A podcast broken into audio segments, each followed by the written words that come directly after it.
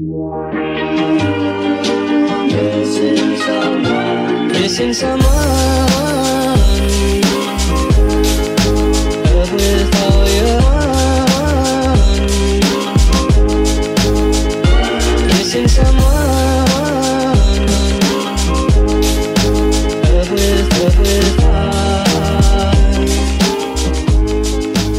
Hallo allemaal en welkom bij alweer de derde aflevering van de Wil Weg podcast. Een podcast waarin we jou vertellen over alle opties voor een studie, stage of tussenjaar in het buitenland. En ondanks dat naar het buitenland gaan het afgelopen jaar erg moeilijk was, nou laten we eerlijk zijn, soms gewoon onmogelijk leek, kijken we alweer langzaam vooruit naar een wereld waarin we dat stomme coronavirus erboven zijn gekomen en een studie, stage of tussenjaar in het buitenland gewoon weer kan. En een beetje licht aan het einde van die hele lange coronatunnel hebben we denk ik allemaal ook wel nodig. Mijn naam is Ella Put en ik zit hier vandaag met vier bijzondere gasten die ook in een tijd voor de pandemie de nodige uitdagingen hadden om naar het buitenland te gaan. Van de eerste in je familie zijn die überhaupt naar het buitenland gaat tot het overtuigen van je ouders die eigenlijk helemaal niet zo enthousiast zijn over jouw buitenlandplan. We gaan het allemaal bespreken. Deze podcast is voor iedereen die thuis zit en denkt na het coronavirus wil ik gaan reizen. Of misschien luister je deze podcast over een jaar en denk je coronavirus, wat was dat ook alweer? Hoe dan ook, luister mee, want een buitenlandervaring is een kans voor iedereen. Wij vertellen je daar meer over en het belangrijkste, wij helpen je verder. Nogmaals, welkom allemaal bij de Wil Weg podcast. Het thema van vandaag is een buitenlandervaring voor iedereen. En wie kan je dan beter uitnodigen dan studenten die zelf ooit dachten dat een buitenlandervaring een optie was voor iedereen? Ja, behalve voor zichzelf. Ik zit hier in de prachtige tuin van de Faculty Club van de Universiteit Utrecht met Marvin, Fatima, Soraya en online vanuit Potsdam Dirkje. Welkom allemaal. Dankjewel. Hallo. Hoi. Jullie hebben allemaal op jullie eigen manier eh, met flink wat doorzettingsvermogen en wilskracht eh, jullie koffers gepakt en zijn naar het buitenland gegaan. Maar dat was bij jullie allemaal niet zo vanzelfsprekend. Marvin, ik ga bij jou beginnen. Want jouw verhaal eh, bouwt op naar een behoorlijke climax. In Nederland begon je op VMBO B, waarna je op het MBO de kans kreeg om eh, ja, van het buitenland te proeven en naar China te gaan. En uiteindelijk haalde je daar je master. En dan komt er ook nog eens bij dat je de eerste in je familie bent eh, die is gaan studeren. En dan ook nog eens in het eh, buitenland. Ja. ja, als iemand je dat tien jaar geleden had verteld dat dit allemaal zou gebeuren, wat zou je dan zeggen? Eh, dat ik waarschijnlijk hetzelfde had gedaan. Je bent niet verbaasd over hoe snel het is gegaan. nee, ik ken de- mezelf best wel goed eh, wat dat betreft. Waar komt de liefde voor het buitenland vandaan? Ik weet niet. Ehm, ik ben altijd iemand die zegt dat eh, de deelneming en de verbintenis met, eh, met de samenleving en de wereld... dat komt een beetje van jezelf vandaan. Eh, dus eh, zet die tv uit en ga lekker naar buiten toe, altijd. En ja, daar hoort een tripje naar het buitenland ook bij. Ja, hoe vond je het om de eerste in je familie te zijn die naar het buitenland ging? Ik heb daar niet echt een gedachte bij. Nee. Ehm, ik heb dat best wel automatisch besloten misschien. Een beetje eh, meedogenloos. Zo van, oké, hier dit ga ik nou eenmaal doen. En ik heb ja gezegd. Ik heb betaald. Ik heb me ingeschreven. Dus ik heb me er niet echt bij stilgestaan. Dat eh, ik de eerste zou zijn van mijn familie. Überhaupt. Die de eerste is geweest die eh, het formele onderwijs heeft afgemaakt. Dus ja... Daar heb ik niet echt een mooi, mooi antwoord op, nee. Leven is gelopen zoals het is gegaan. Ja, hè, waar, waar een wil is, is een weg. En eh, de weg is waar de wil is. Ja, ja. ja waar een wil is, is een weg. Eh, Fatima, die wil had jij ook, ondanks dat je een ander verhaal hebt dan eh, Marvin. Je liep stage in Canada en volgde een minor in Schotland. Je koos er ook expres je studie op uit, wetend dat, dat, dat naar het buitenland gaan een verplicht onderdeel was. Ehm, maar hoe kwam het, ondanks het verplichte onderdeel, dat naar het buitenland gaan voor jou niet zo vanzelfsprekend was?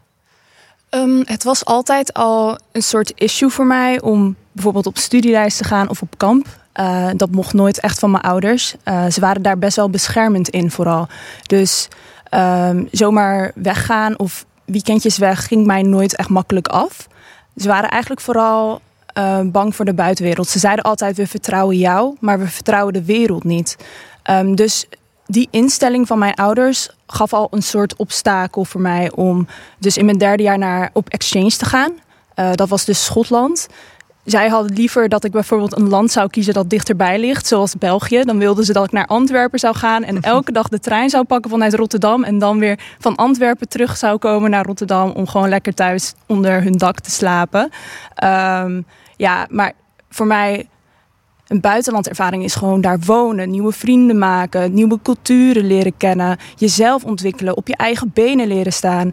Uh, en daarvoor is ja, die, fysiek die ruimte innemen, uh, is soms daarvoor nodig om jezelf echt te leren kennen. Want ik was toen de tijd 19 en dat was voor mij wel een cruciaal moment. Uh, voor mijn identiteit. Ik wist nog helemaal niet wie ik was. Ik was best wel een onzeker meisje. Um, en dat was de eerste keer dat ik eigenlijk een keuze voor mezelf maakte. Uh, want daarvoor ging ik nooit echt tegen mijn ouders in. Um, omdat ik altijd ze tevreden wilde houden. En dit keer was het zo van: nee, ik wil niet de dromen van mijn ouders volgen, maar ik wil mijn dromen volgen. Ik wil um, doen wat voor mij um, het beste voelt op dat moment. En ik wist op dat moment: dit is de keuze die ik moet maken. Dus uh, ja, toen had ik ervoor gekozen om alsnog gewoon uh, naar Schotland te gaan. Maar dat ging natuurlijk wel uh, ja, niet, niet vlekkeloos of zo. Ja, daar gaan we het ook uitgebreid over hebben in deze podcast. Soraya, ook jouw ouders waren in het begin niet heel enthousiast over jouw buitenlandplan. je ging naar Egypte en uiteindelijk ben je ook nog gaan reizen door Marokko. Herken jij je in het verhaal van Fatima? Ja, deels wel. Ik denk um, dat ik me heel erg herken in dat mijn ouders heel erg beschermend waren. En ook um, de citaat die je net zei van uh, dat ze jou wel vertrouwen, maar de wereld niet. Zoiets hebben mijn ouders ook letterlijk tegen mij gezegd. Um, maar uiteindelijk, wat ik ook heb geleerd, is dat ik wist al een hele tijd dat ik naar Egypte wilde. Ik heb uh, dus met mijn studie en specialisatie in het Midden-Oosten gedaan. Dus ik wilde uiteindelijk toch wel door het Midden-Oosten reizen. Um, en op een gegeven moment maak je gewoon die beslissing voor jezelf. En mondjesmaat heb ik hen op die manier een beetje proberen te porren voor om hen mee te krijgen of hen te overtuigen. En ik denk uiteindelijk door die, ja, deels ook wel een beetje struggle, maar ook door die gesprekken aan te gaan, dat we ook dichter naar elkaar zijn gegroeid. Dus dat vind ik eigenlijk ook wel een heel mooi iets. Ja, we gaan ook uitgebreid op de gesprekken in die jullie volgens mij en jullie ouders ook allebei heel veel goeds uh, hebben gedaan. Aan de telefoon vanuit Potsdam. Uh, ze is bijna een soort van correspondent, is Dirkje. Dirkje, welkom. Hallo. Uh, ook jij dacht in eerste instantie dat een buitenlandervaring, zeker in een andere taal, ja, niet tot de mogelijkheden voor jou behoorde. hoe kwam dat? Ja, vanaf vrij jongs af aan was eigenlijk al wel bekend dat ik dyslexie had. En vanwege mijn dyslexie zijn talen leren voor mij heel lastig. En al op de middelbare school had ik de droom om naar het buitenland te gaan. En eigenlijk het liefst naar Duitsland. Maar omdat het Duits onderwijssysteem op de middelbare school niet voor mij werkte, heb ik toen ook Duits laten vallen. En ik dacht, ja, ik kan nooit naar het buitenland, want ik kan gewoon geen Duits. en eigenlijk ook Engels is lastig voor mij. Uh, en ik dacht dat dat lukt dus niet. Maar uiteindelijk heb ik het wel gedaan. En ik ben heel blij dat ik dat gewoon wel gedaan heb. Dat ik die keuze gemaakt heb. Want het was een geweldige ervaring. Het is nog steeds een geweldige ervaring. Ik zie hier heel veel knikkende gezichten. Ik denk dat niemand hier aan tafel spijt heeft van zijn of haar buitenlandervaring. Nou ja, ik ben naar China gegaan en ik kon geen Chinees. dus ik vond het wel leuk dat ze zei van ja, ik, ik heb Duits laten vallen, dus ik kan niet naar Duitsland. ja. Dus je zou je niet moeten laten tegenhouden door de taal. Nee.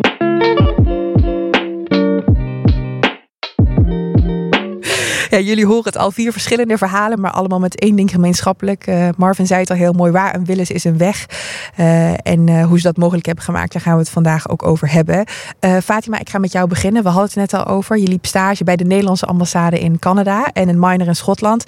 toch vertelde je hierover, ja, voor de meeste mensen is er een keuze om naar het buitenland te gaan. En dat begint bij de voorbereiding. Voor mij begon die voorbereiding al voordat ik überhaupt de keuze kreeg om naar het buitenland te gaan. Wat bedoelde je daarmee? Mm, voor sommige mensen is het niet vanzelfsprekend dat je zegt: Oh, ik wil naar het buitenland, dus dat ga ik maar even doen. Soms zit er een heel mentaal voorbereidingsproces. Dus uh, voor mij was het dan mijn ouders, uh, die ik wel uh, continu eraan moest herinneren dat het eraan zat te komen. dus zoals Soraya al zei, van die gesprekken uh, al vanaf het begin voeren. Want je weet hoe moeilijk het gaat zijn als je van de een op de andere dag ineens naar het buitenland wil gaan. Dus je moet het echt wel helemaal meenemen in het uh, voorbereidingsproces.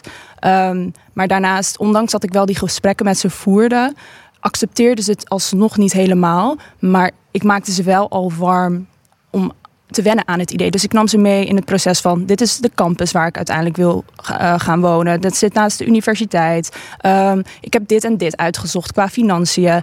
Um, en deze studenten gaan ook mee naar het buitenland. En ik ken ze al van mijn opleiding. Um, wat het iets makkelijker maakte, maar zeker niet dat ze het zaten toe te juichen. Eigenlijk tot het laatste moment eh, waren ze er nog niet heel enthousiast over. En eigenlijk is dat wat ik bedoelde ehm, met dat het voor mij al ver, ver voor mijn buitenlandervaring al begon, dat voorbereidingsproces. Omdat je je ouders ook moest voorbereiden. Ja, ik moest mijn ouders ook voorbereiden. En uh, ook omdat ik de eerste was in mijn familie uh, die naar het buitenland ging. Dus ze waren gewoon niet gewend aan dat idee.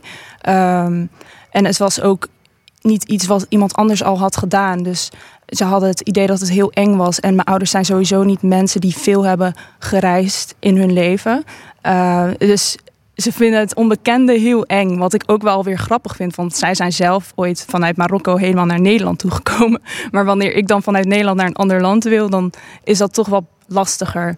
Uh, dus ja, het, uh, het is doorzetten. Dus heel veel discussies voeren en niet opgeven, maar doorzetten. Want uiteindelijk weet je waarvoor je het doet. Soraya, hoe gingen die gesprekken bij jou thuis eraan toe? Um, ik was ook echt een hele lange tijd van tevoren begonnen met mijn ouders preppen.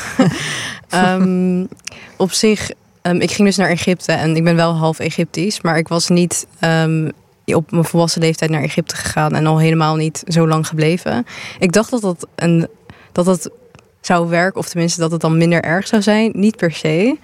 Um, maar dat denk, ik kom denk ik meer omdat ja, het, was, het is inderdaad onbekend. En um, als ik ook niet terugkijk, dan hoe die gesprekken gingen. In het begin, in het begin ging ik er best wel um, rebels in. Maar op een gegeven moment merkte ik ook dat het niet werkte. Het is zeg maar debatteren met hen over dat ik heel graag naar het buitenland wil. Dat, dat was gewoon niet effectief. En ik wilde ook niet dat het mijn band met mijn ouders zou schaden. Um, dus uiteindelijk probeerde ik me ook in hun schoenen te verplaatsen. Van waarom, waar, komt, waar komen die zorgen vandaan? Dus toen ben ik ook helemaal een lijstje gaan samenstellen van... oké, ja, ik ga hier slapen en twee vriendinnen die gaan ook mee. En uh, dit is het instituut waar ik les ga volgen. En het is ook niet dat ze helemaal stonden te popelen de dag dat ik vertrok. Maar um, ja, weet je, dat soort dingen lopen ook wel los. Dus ik heb er ook wel vertrouwen in. Dus. Ja, maar bij jou was het uh, anders en toch hetzelfde. Jouw familie steunde de buitenlandervaring. Vond het volgens mij ook heel erg cool dat je ging, want je was de eerste.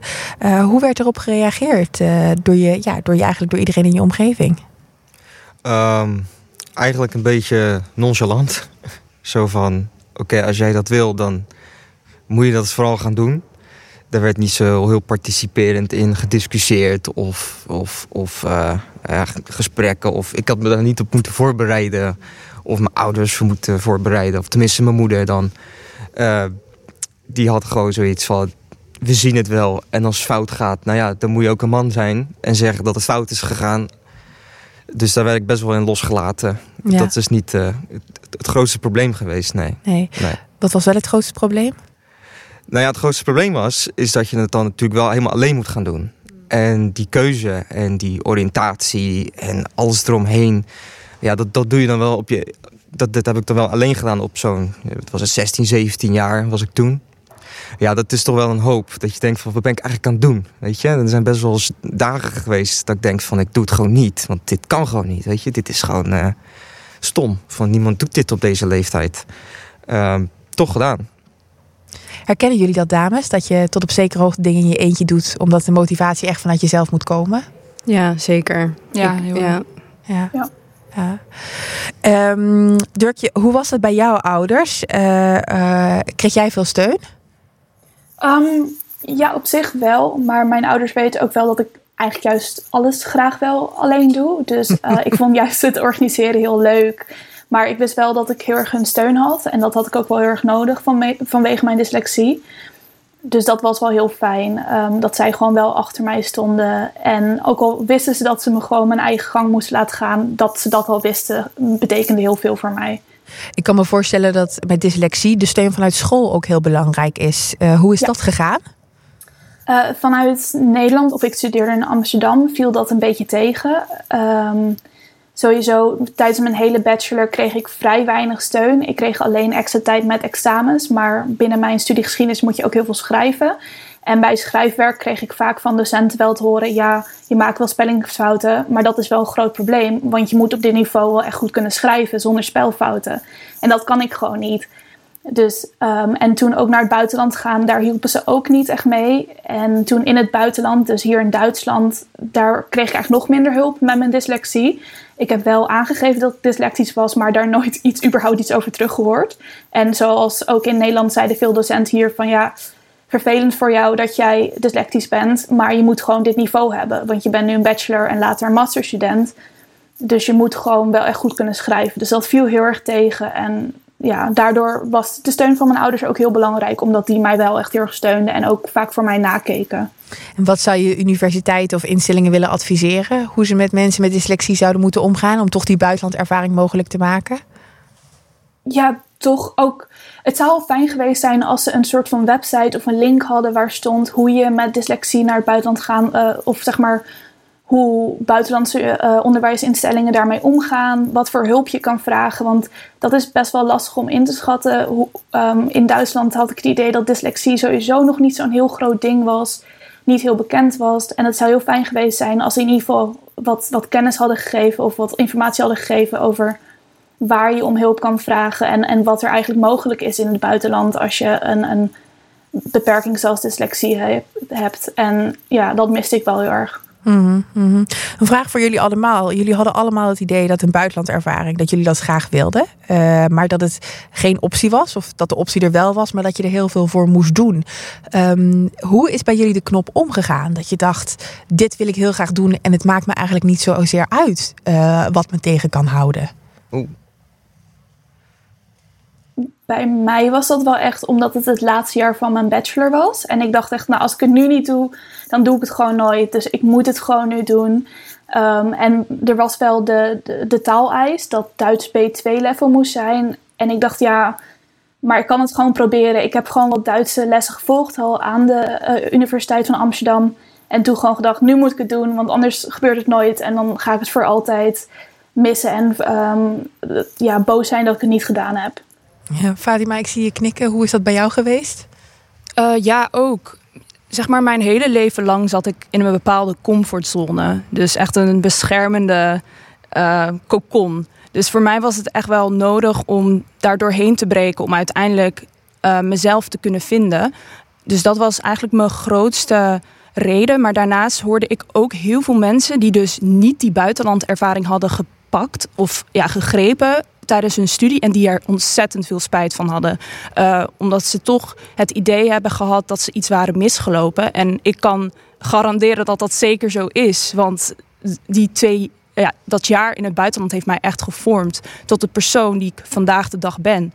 Um, en daarnaast um, was het voor mij ook gewoon van belang om mijn angsten, mijn eigen angsten te overwinnen. Dus uh, ik vond het zelf ook heel erg eng om naar het buitenland te gaan. Maar juist omdat ik het eng vond, um, uh, gaf mij dat ook die push om ervoor te gaan. En daarnaast heb ik ook altijd in mijn hoofd gehad: ik wil uiteindelijk een internationale carrière hebben. En als je een internationale carrière hebt, moet je al best wel vroeg beginnen met um, ja, buitenlandervaringen. Om je cv te kunnen opbouwen en te laten zien dat je echt internationaal georiënteerd bent. Dus het was eigenlijk zowel voor mijn persoonlijke ontwikkeling uh, als voor mijn carrière um, heel erg belangrijk. Soraya, je hebt je ouders weten te overtuigen. Je vond naar het buitenland gaan zelf ook behoorlijk eng. Mhm. Mm -hmm. uh, maar toch uh, heb jij uh, de oplossing gevonden om met anderen te gaan. Ja. is dat iets waardoor je in mogelijkheden bent gaan denken? Ja, ik, ik denk, ik vond het heel erg spannend. Um, en zelf ben ik ook al iemand die. Ik kom uit een groot gezin. Ik was altijd omringd door vrienden. Dus ik vond het heel erg eng eigenlijk om dit helemaal in mijn eentje te doen. Um, nadat ik alles, alle organisa organisatorische dingen had uitgezocht. Toen vond ik het nog steeds heel erg spannend. Um, maar er zaten ook twee meisjes in mijn jaar die ook uh, dezelfde richting deden als ik. En die het ook heel leuk vonden om naar het buitenland te gaan dat is voor mijn ouder, dat gaf mezelf gemoedsrust en ook mijn ouders. En ik denk op zich ook wel, um, omdat ze mij kennen en dat ik, om, omdat ze mij heel goed kennen en weten dat ik iemand ben die graag omringd is door mensen, dat ze zo'n eerste ervaring, buitenlandervaring, dat het fijner is met, met andere mensen. En nu ik inmiddels een paar buitenlandreizen heb gehad en ook alleen heb gereisd, kan ik ook wel bevestigen dat ik het leuker vind om toch die ervaring met iemand anders te delen. Dus nu ik terug, erop terugkijk, denk ik: oké, okay, ja, ik begrijp het ook wel waar ze vandaan komen. Um, yeah. Marvin, had jij het graag met iemand gedeeld? Um, De buitenlandervaring? Ja, eigenlijk wel. Ja, en als ik erop terugkijk, is eigenlijk niemand mij komen opzoeken in China. Mhm. Heel droevig. Volgens mij heb je daar wel de tijd van je leven gehad, toch? Als je, als je nog gaat knippen en plakken, zo'n zielig muziekje eronder, zo, zo'n pianodeuntje, weet je. Eh, nee, maar dat zijn, eh, dat zijn persoonlijke incidentele dingetjes geweest. Maar eh, ik denk dat er één vriend is komen opzoeken twee, drie jaar geleden. En eh, buiten dat vind ik het ook wel mooi geweest zo. ja, Hm. Dus ik heb mijn leven gewoon goed kunnen scheiden ja, ja. van eh, wat ik in Nederland had en wat ik in China heb. Eh, dat is maar goed ook. Fatima zei net iets heel interessants. Die zei, de buitenlandheid heeft mij gevormd tot wie ik ben. Ja. Jij hebt zes jaar in Chi- China gezeten. Eh, voor de uitzending spraken we al over een reversed culture shock. Oh ja. Eh, dat je meer Chinees bent dan Nederlands. Ehm, ik denk dat het een understatement is om te zeggen dat de buitenlandervaring jou gevormd heeft. Ja, ik, ik, ik geef het niet vaak toe. Maar hè, voor- vooral omdat ik dat niet wil. Ik wil niet dat mensen eh, naar mij kijken en mijn totale persoonlijkheid en weet ik veel wat gaan terughalen naar China. Hè, van oh, dat is, een, dat is allemaal vanwege China. Maar ik moet het toch wel toekennen. Dat, dat heeft mij wel 90% gevormd tot de man die ik nu ben. En hoe ik nadenk en hoe ik eh, de wereld zie, et cetera, et cetera. Dus ehm, ja, dat sowieso. Dat, dat menselijke waarde van naar het buitenland gaan is gigantisch. En misschien wel groter als dat ik zou willen. Ehm, dat kan ik niet meer terugdraaien. Uh, moet ik ook trots op zijn natuurlijk. Maar ja, dat, dat is toch wel heel belangrijk.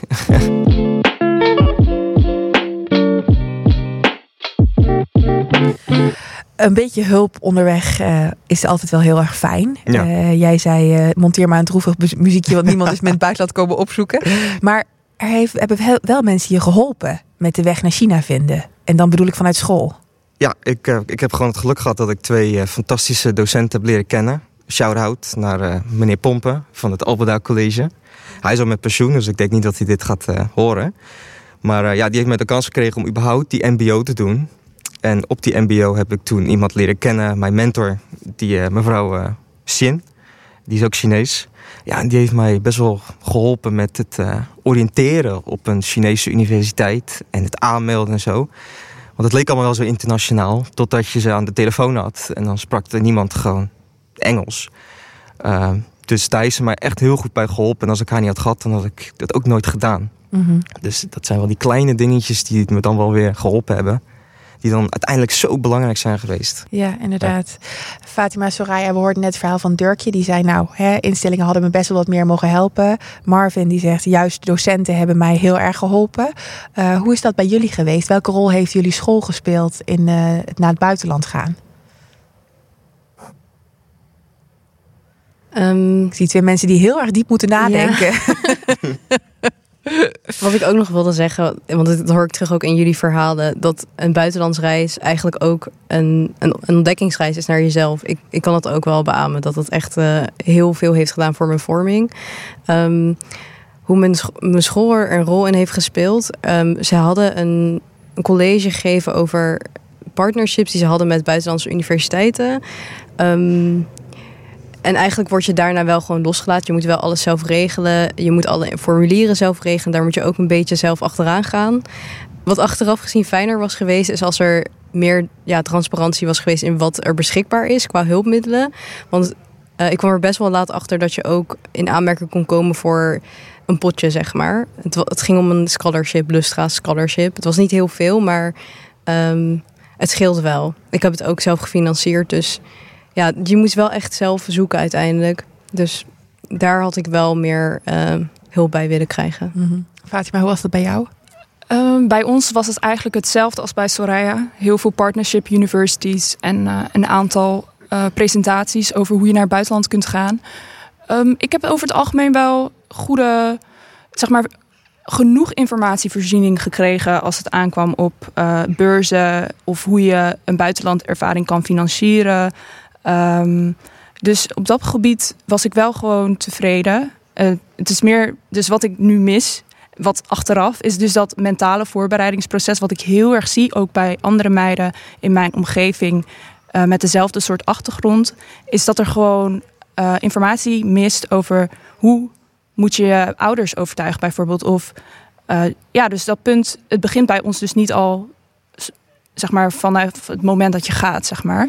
Ehm, dus ik zou wel gewaardeerd hebben als er wat meer van zulke verhalen waren, dat ik zou denken, hé, hey, het kan ook. Want ik stond wel op een bepaald punt om het bijna op te geven.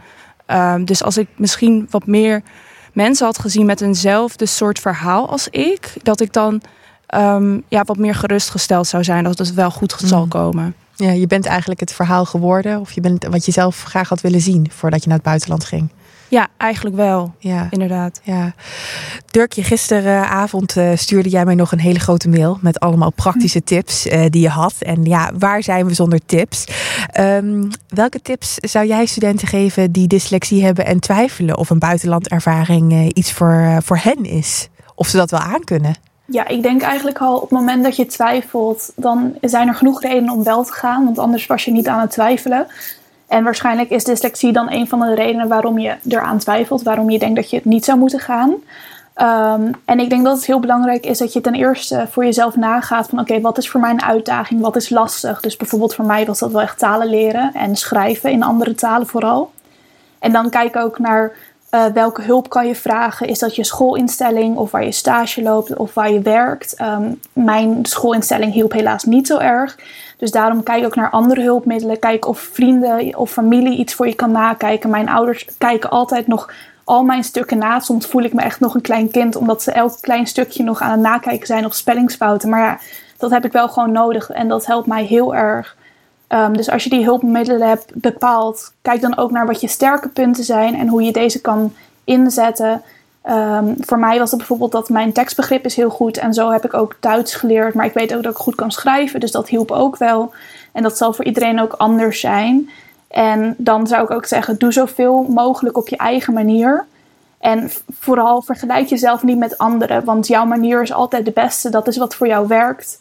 En ja, dat is gewoon hoe je erin moet staan, denk ik. Want dan, dan komt het wel goed. En het is lastig en je zult tegenslagen hebben, maar dan moet je gewoon, dat komt ook wel weer goed. En je hebt ook zoveel mooie momenten dat je denkt van oké, ook al is het af en toe echt heel lastig en wil ik er het liefst mee stoppen, dan ben ik zo blij dat ik dat niet gedaan heb, omdat ik dan toch nog die mooie herinneringen maak of die geweldige momenten meemaak. Mm-hmm. Soraya, welk advies uh, zou jij de Soraya voor Marokko en Egypte, of excuus, ja, Marokko en Egypte willen, willen geven? Um, ja, ik kon me eigenlijk wel vinden in wat Dirkje zei. Um, je moet echt vertrouwen op jezelf. Ik denk dat het heel normaal is om een ja, spanning te voelen en een beetje, ja, ja, niet echt angst, maar wel een beetje bang te zijn misschien. Um, maar inderdaad, als je twijfelt, dan, dan zijn er zoveel redenen om wel te gaan. Um, en je moet ook niet bang zijn om hulp te vragen. Dat heb ik zelf heel erg altijd. Uh, vooral omdat ik zelf iemand ben die heel erg dingen onder controle wil, wil houden. En daarom vond ik naar het buitenland gaan ook heel erg spannend. Want je weet eigenlijk niet wat je te wachten staat.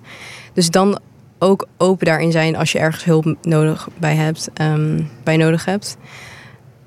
Ja, en ja, er zit heel veel plezier ook in uh, er naartoe leven, vind ik. Dus geniet ook gewoon van die reis. Um, uiteindelijk zie ik bijvoorbeeld ook um, dat het niet zo vlekkeloos ging met mijn ouders. Zie ik ook als een.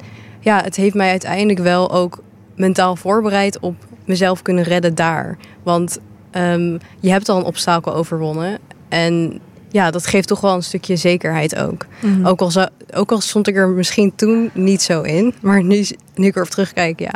Ja. Marvin, hoe sta jij in het overwinnen van je obstakels? Welk advies uh, zou jij de Marvin van vroeger geven? Buiten, zoals je in het begin van de uitzending zei, doe het gewoon. Ja, ga. Ik moet er een keertje een lijstje mee maken. Want vaak als mensen deze, mij vragen, of deze vragen aan mij stellen, dan ga ik altijd uh, twee uur lang brabbelen. um, We houden de tijd in de gaten hoor. Ja, daarom. Doe maar zo, eh, weet je. Maar ik, ik vond het wel mooi dat je zei, je hebt dat zelf bekostigd. Jouw... Yeah. Want mijn eerste tip is eigenlijk, van wat ik dan gezien heb van mensen die ook in het buitenland zijn geweest, is dat duo best wel je, je, je beste vriendje kan worden. En dat er een afdeling bestaat daar, wat ze niet helemaal op internet zetten. En dat heet SF Wereld. En als je financiering voor de hele wereld. Ja, en als je daar aanmeldt, het is een aparte, apart traject, dan kan jij je, ge, de volledige Nederlandse studiefinanciering kan jij meenemen naar het buitenland. Inclusief lening, inclusief collegegeld. En dan is een, een, een, reis zoals ik die gedaan heb, een volledige bachelor en een volledige master in het onderwijs of uh, in het buitenland, is gewoon goed te betalen. Dus dan hoef je eigenlijk ook niet zelf te gaan bekostigen. Want dat kan nog wel eens een eh, Mike Tyson stomp zijn in je portemonnee. Vooral eh, als je die internationale prijzen gaat bekijken. Dus dat is eigenlijk mijn nummer één tip van ga naar dat SF Wereld. Want die betalen eigenlijk gewoon alles.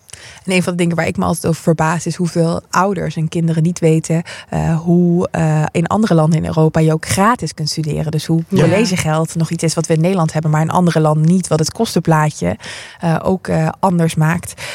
Fatima, jij zei net al, ik had graag meer verhalen gehoord van meiden die ook naar het buitenland zijn geweest. Ehm, welke tip zou er dan in dat ervaringsverhaal voor jou hadden moeten staan? Dus wat zou er. Welke tip had je je vroegere zelf gegeven voor de buitenlandvoorbereiding? Ehm, ja, ik moest op dat moment dus echt alles zelf uitzoeken. Maar eh, doordat ik alles had uit... Zeg maar, eigenlijk kon ik me ook wel vinden wat Soraya zei. Dus ondanks dat het een obstakel was, ging ik wel alles tot in de puntjes uitzoeken. Ik had nog net geen PowerPoint-presentatie gemaakt om mijn ouders te overtuigen van wat ik wil. Ehm, dus ik raad aan om sowieso te laten zien van, eh, dat je verantwoordelijk bent, dat je op je eigen benen kan staan, dat je weet hoe jij je financiën eh, verzorgt, dat jij ehm, al contactpersonen hebt in het buitenland bijvoorbeeld. Je hebt heel veel Facebookgroepen, eh international student groepen waar je al contacten mee kan maken. Of mensen op social media die daar wonen. Zoek binnen je opleiding al mensen die naar dezelfde bestemming gaan. Zodat je ouders laat zien van hé, hey, die gaan ook. Dus eh, ik heb al mensen die, ehm, die ik kan contacteren mocht ik ziek zijn of mocht er iets gebeuren. Eh, want dat is, dat is meestal hun grootste zorg. Ehm, dus ik zou eigenlijk gewoon een soort. ehm, misschien niet een lijstje per se, maar meer een. Meer verhalen die zichtbaar zijn eh, van mensen die ook datzelfde obstakel hebben gehad. eh, zodat dat mij kon inspireren op dat moment. En zodat het mij die motivatie kon geven om toch nog door te zetten op de momenten dat ik wilde opgeven.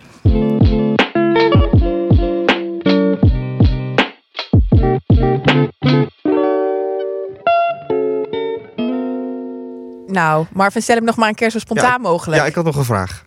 Hallo. Ja. Hallo.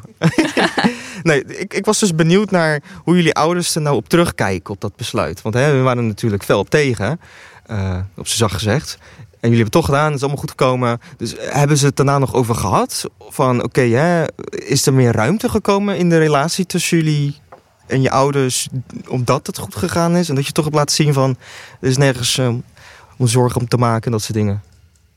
Zit daar... Ja, ja, zeker. Ehm, om eerlijk te zijn is mijn ehm, relatie met mijn ouders zeg maar beter geworden... omdat zij hebben gezien dat ik dus veilig terug ben gekomen... en alles zelf heb gedaan en onafhankelijker ben geworden. Vertrouwen ze me nu ook echt veel meer. Dus ik hoef echt minder te vechten voor eh, bepaalde dingen... of als ik op vakantie wil gaan of weer naar het buitenland... eh, merk ik dat het me ook gewoon gemakkelijker afgaat. Omdat zij zien ook hoe ik ben gegroeid... eh, Ja. dankzij die buitenlandervaring. En eh, ondanks dat ze het misschien niet hebben uitgesproken, waren ze echt wel heel trots op mij. En ik hoorde ook vanuit de omgeving dat mijn vader zeg maar, tegen iedereen aan het vertellen was dat hij trots op me was dat ik eh, in Canada zat bij de ambassade. En terwijl hij heeft dat zeg maar nooit echt tegen mij face-to-face gezegd. Maar dan hoor je het wel vanuit de omgeving. Denk je, ha, zie je? dus toch wel ben je trots. Maar Ja, dan willen ze het zeg maar niet helemaal ehm, zeggen, zeg maar. Maar ik merk wel dat ze het nu wel wat meer eh, toejuichen dan vroeger. Dus dat is Ja. echt wel heel fijn. En dat maakt het, de ervaring en het doorzetten ook echt waard. Oké, dus we zijn een beetje meegegroeid met... eh, Ja, ja, ze accepteren het nu veel meer. En ik merk ook dat het makkelijker is voor mijn zusjes en broertje om nu naar het buitenland te gaan, bijvoorbeeld. Oké, Eh, ze zijn er veel makkelijker in geworden. Dus ik heb ook het gevoel dat ik een soort deur heb geopend binnen de familie eh, voor de rest eh, van mijn zusjes en broertje. Nou, you paved the way. Ja, een soort van. kogel door de kerk. Iemand moet het doen. En bij jou? Ja, ik onderstreep het eigenlijk ook wel. Je komt natuurlijk terug en ehm, het heeft al een hele grote impact op je gemaakt, die buitenlandreis. En dat zien zij ook. Hmm. Dus het is echt direct zichtbaar.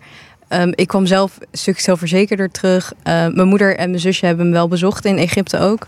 En toen zagen ze ook, het is allemaal oké. En ehm, ja, ik denk ook dat het dat ik hierdoor ook dus dichter tot mijn, ouder ben, mijn ouders ben gegroeid. Omdat we dus die gesprekken hebben gehad. En wat ik heel grappig vond, is dat aan het einde hadden we het dus over reizen. En ik had het over een volgende reis. En toen bleek dus dat mijn ouders zelf ook altijd heel graag wilden reizen. En toen dacht ik, ja, nou, zie je, ik heb niet van de vreemd. Ehm, maar inderdaad, als je eenmaal bent gegaan die eerste keer, dan ehm, is het veel makkelijker om een tweede keer te gaan en een derde keer. En nu elke keer als, als mijn zusje bijvoorbeeld dan iets wil, die is één jaar jonger. En die, als die naar het buitenland zou willen, dan zegt ze ja, nou Soraya die is ook gegaan. En nou ja, dus in die zin, eh, je, we hebben er allebei van geleerd, denk ik, allemaal. En jij, Marvin? Bij mij eigenlijk andersom. Bij mij is eigenlijk een beetje een kloof ontstaan. Oh.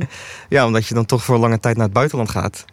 En dan, eh, weet je, met, met 8, 9 uur verschil is, het, is dat op een gegeven moment toch wel lastig om eh, hoog niveau contact te houden, laat ik het zo zeggen. Eh dan kan ik niet meer terugdraaien.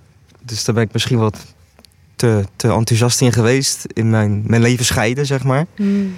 En daar moet ik mee leven met die keuze. Ja, hè, waar een wil is, is een weg. En die gaat soms wel eens door mensen heen. Ja, ja met, de, met de keuze komen natuurlijk ook consequenties. Die, ja. ja. Maar ik denk dat, je, dat het uh, heel fijn is voor jou om te weten dat je trouw bent geweest aan jezelf. En je, eigen, dat je jouw leven leeft en niet het leven van een ander. Ja, maar mijn leven is ook wel eens die van iemand anders. Oh, dat hoor je in de volgende podcast. Ja. Dirkje, hoe is dat bij jou? Hoe kijken jouw uh, ouders erop terug? Ja, ik, zit nu natuurlijk nog steeds in het buitenland en inmiddels al drie jaar en ook tijdens corona. En ik merk eigenlijk wel dat op een bepaalde manier onze band ook wel sterker is geworden. Eigenlijk bellen we nu ook, video bellen we elke week. En um, ik, heb soms het idee dat uh, toen ik in Amsterdam woonde, waar mijn ouders ook wonen, we af en toe soms minder contact hadden dan nu. Niet dat de relatie slecht was, maar gewoon omdat het dan niet zo vanzelfsprekend was van ook oh, ga nu even langs. En nu is het echt van elke week even de week doorspreken. Um, en uh, wat eerder ook al gezegd wordt, dat ik altijd wel heel erg hoorde van andere mensen ook dat ze zo trots zijn. En, en ook van hun dat ze zo trots zijn. En dat, dat waardeer ik wel echt heel erg. En ja, dat, dat is ook gewoon leuk, omdat je dan. Dat is altijd leuk om van andere mensen te horen dat ze er trots op zijn. Omdat je natuurlijk zelf ook heel trots bent. Ik dacht ook echt van, nou ja, als ik dit kan met dyslexie, wat kan ik dan niet? Maar het is ook heel fijn als je die uh, validering dan ook van andere mensen krijgt. En dat, ja, dat ze er gewoon toch achter staan. Ja, dat zeker, waardeer ik echt heel erg. Zeker van de mensen die het belangrijkste voor je zijn, lijkt me. Die je altijd gesteund hebben daarin. Ja, precies. Dat, dat is echt, dat betekent de wereld voor me. Ja. Dat is een hele mooie quote om af te sluiten. Dat betekent de wereld voor me. Ja. We hopen dat we door deze podcast jullie mooie verhalen in ieder geval goed zichtbaar hebben gemaakt. De zichtbare verhalen die jullie zelf ook graag hadden willen zien. Uh, je hebt nooit spijt van een studie, stage of tussenjaar in het buitenland, maar wel altijd spijt als je niet bent gegaan. Dat hoorde ik ook een van jullie zeggen. Uh, Marvin, Dirkje, Fatima en Soraya, uh, heel erg bedankt voor jullie openheid en vooral ook eerlijkheid in, in alles. En alle luisteraars thuis ook heel erg bedankt. Heb je nog een vraag voor een van deze gasten? Het zijn allemaal uitstekende Wilweg-ambassadeurs. Um, je mag ze mailen naar wilweg.nuffik.nl of bezoek ons via de website www.wilweg.nl. Like en subscriben kan via ons Soundcloud-account. En alle buitenlandavonturen van andere studenten uh, kunnen weer, want we, je kunt ons volgen op het Instagram-account. Ook verwijs ik graag naar de website uh, van onze EU-collega's www.inclusivemobility.eu. Daar vind je meer informatie over studeren in het buitenland met een uitdaging, zoals we hier vandaag ook bespreken En op 28 juni lanceert EKO ook de website www.hogeronderwijstoegankelijk.nl, waar meer informatie wordt gegeven over studenten met een functiebeperking of extra ondersteuningsvraag. Voor nu heel erg bedankt voor het luisteren en tot de volgende podcast.